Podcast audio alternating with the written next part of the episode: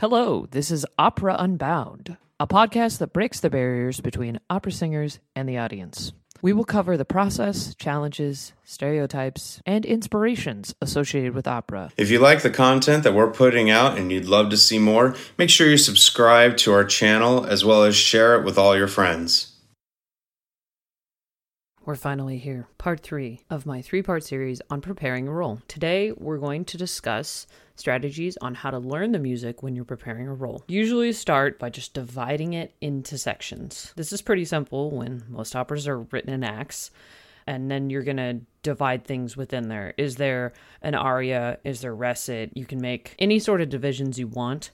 Some people like to divide it up into like five or six different sections, the whole piece, and they'll do one section a day. I think it's a nice idea. I think it's really important to look at the music or listen and decide this section is going to be the most complicated. So this is the first section I'm going to work on. And for me, when I'm looking at music, the first step is always analyzing it, doing some music theory analysis, form, and style. These are all really important things for you to be able to prepare the music properly.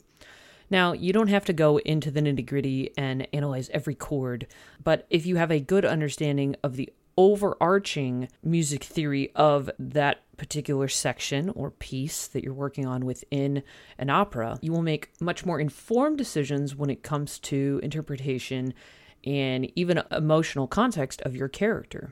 Composers give you many gifts. I learned this from Mark Frossat. He's a he's an acting coach and it's true that they give you all sorts of ideas in the music that help you shape the character that you are portraying.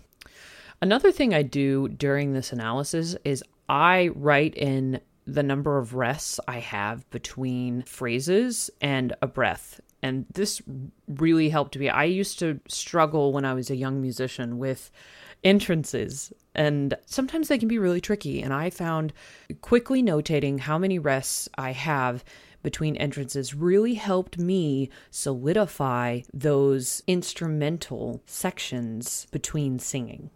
The next thing you should do is learn the rhythm. Now, we'd already done some of this with the text, so some of the work is, is already done, or all of it's already done, but it's still good to go over it again, clapping it, tapping it, playing a single note, saying saying it on a single note, whatever helps you. Do this with a metronome. Do it under tempo and then do it at tempo. And repeat it until you have no mistakes, or repeat it even when you have no mistakes. You want it to really be solid in your mind and body. The next step for me is usually listening to several different recordings. I like to listen to different artists, different conductors, to understand different interpretations and catch any common performance practices we all know that things can be written on a page, but may not be performed that way. You know, anytime you have ornamentations that are added, that's a common practice, right? If there's a cadenza, it's expected for you to come up with or use one that's commonly done and add that to your interpretation of the music. And sometimes words are cha- words can be changed. I've heard that and other things. So I really think it's important to listen to several different recordings and even uh, something I like to do is I like to practice speaking the text to recordings so I really get that timing down with the context of the music and with the other lines. I think it's also good to play your vocal line without singing it um, many pianists learn from a young age to hum what they play. So the thing is, like, if you can sing it, you can play it. Well, I think it goes both ways. If you can play it, you can sing it. I also find it useful to play the other vocal lines so I have that context. If you really want to solidify a piece of music too, practice it back to front. We all start at the beginning, and that usually means the beginning is the best part. So I like to encourage my students and myself to start at the back of a piece, do a phrase, then go back, do both those phrases, and so on and so forth. So you're just adding little chunks each time, which means that the end is going to be just as prepared as the beginning. So, I want to talk quickly just about how this practice breaks down. So I was going to be doing Meg Page uh, last summer before everything got canceled. And I did an analysis of how long Meg Page is. All of her music is about 40 minutes of music that you have to learn. I don't remember where I learned this, but it takes you about an hour per minute to get that music fully prepared. So if you break, break that down, so you've got 40 hours of practice minimum that you need to do in order to learn that role of Meg Page in Verdi's Falstaff. Now, if you break that down, if you had only enough time to do one hour of practice a day, and let's just say we're going with five days a week, that's going to take you eight weeks to learn. If you have two hours, four weeks. And if you have four hours, only two weeks. And those four hours of practice don't mean pure vocal practice. That can be rhythm work, it can be language work, it can be just playing the vocal line. You have lots of options inside of your practice time that don't all have to be vocally taxing. I really encourage people to break up practice sections, anyways, into 25, 30 minute sections. It really is a nice way to, to maintain focus you know, we live in a world where we all feel like our focus is split in so many different ways by distractions and just overstimulation that we have in in an information dense and heavy society. Really feel like you can break your practice sections up and do different things in different practice sections. Maybe the first time you're just working on rhythm and okay, feel like you got the rhythm down. Then try playing through the vocal line. And then maybe the next day, then you start singing the vocal line in rhythm with a metronome.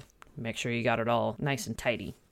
Uh, with Meg Page, I was fortunate to learn the fugue at the end of the piece before I had was given the opportunity to start preparing this role in its entirety.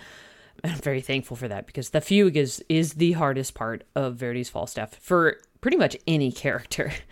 So that would be the first thing that I would attack if I hadn't already learned it. Also, working on memorization. Now, we already talked about like you should already have the text memorized if you've been working with the language and followed the steps as I lined them out in the previous podcast.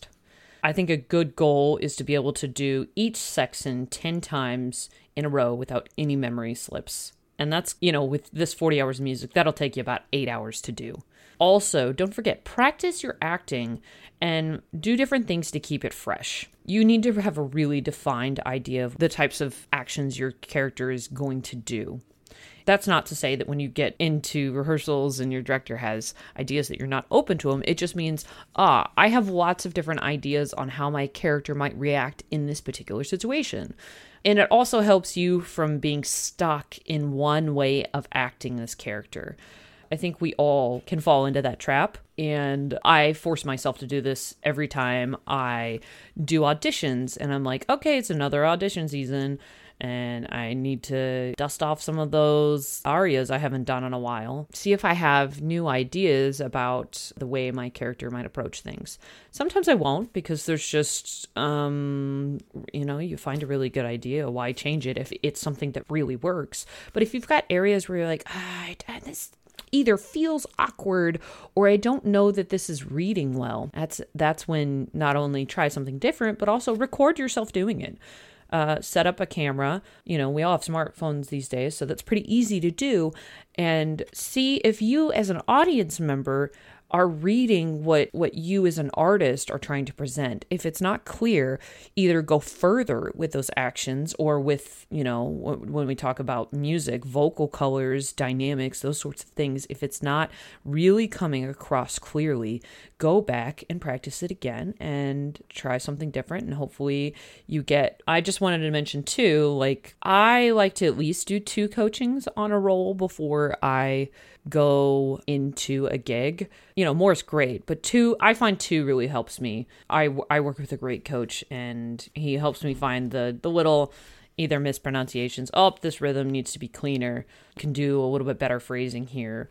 Those sorts of things help me really be prepared for going into a gig, and usually two times is good for me. Everyone's different, so everybody's process is going to be slightly different. So, this is my process on how to prepare a role. And I hope you find it helpful. If you guys have any questions uh, that I didn't answer, leave us a comment on our Instagram page or send us an email. We do have an email address, or leave a comment on our YouTube channel. Lots of different options. Just let us know.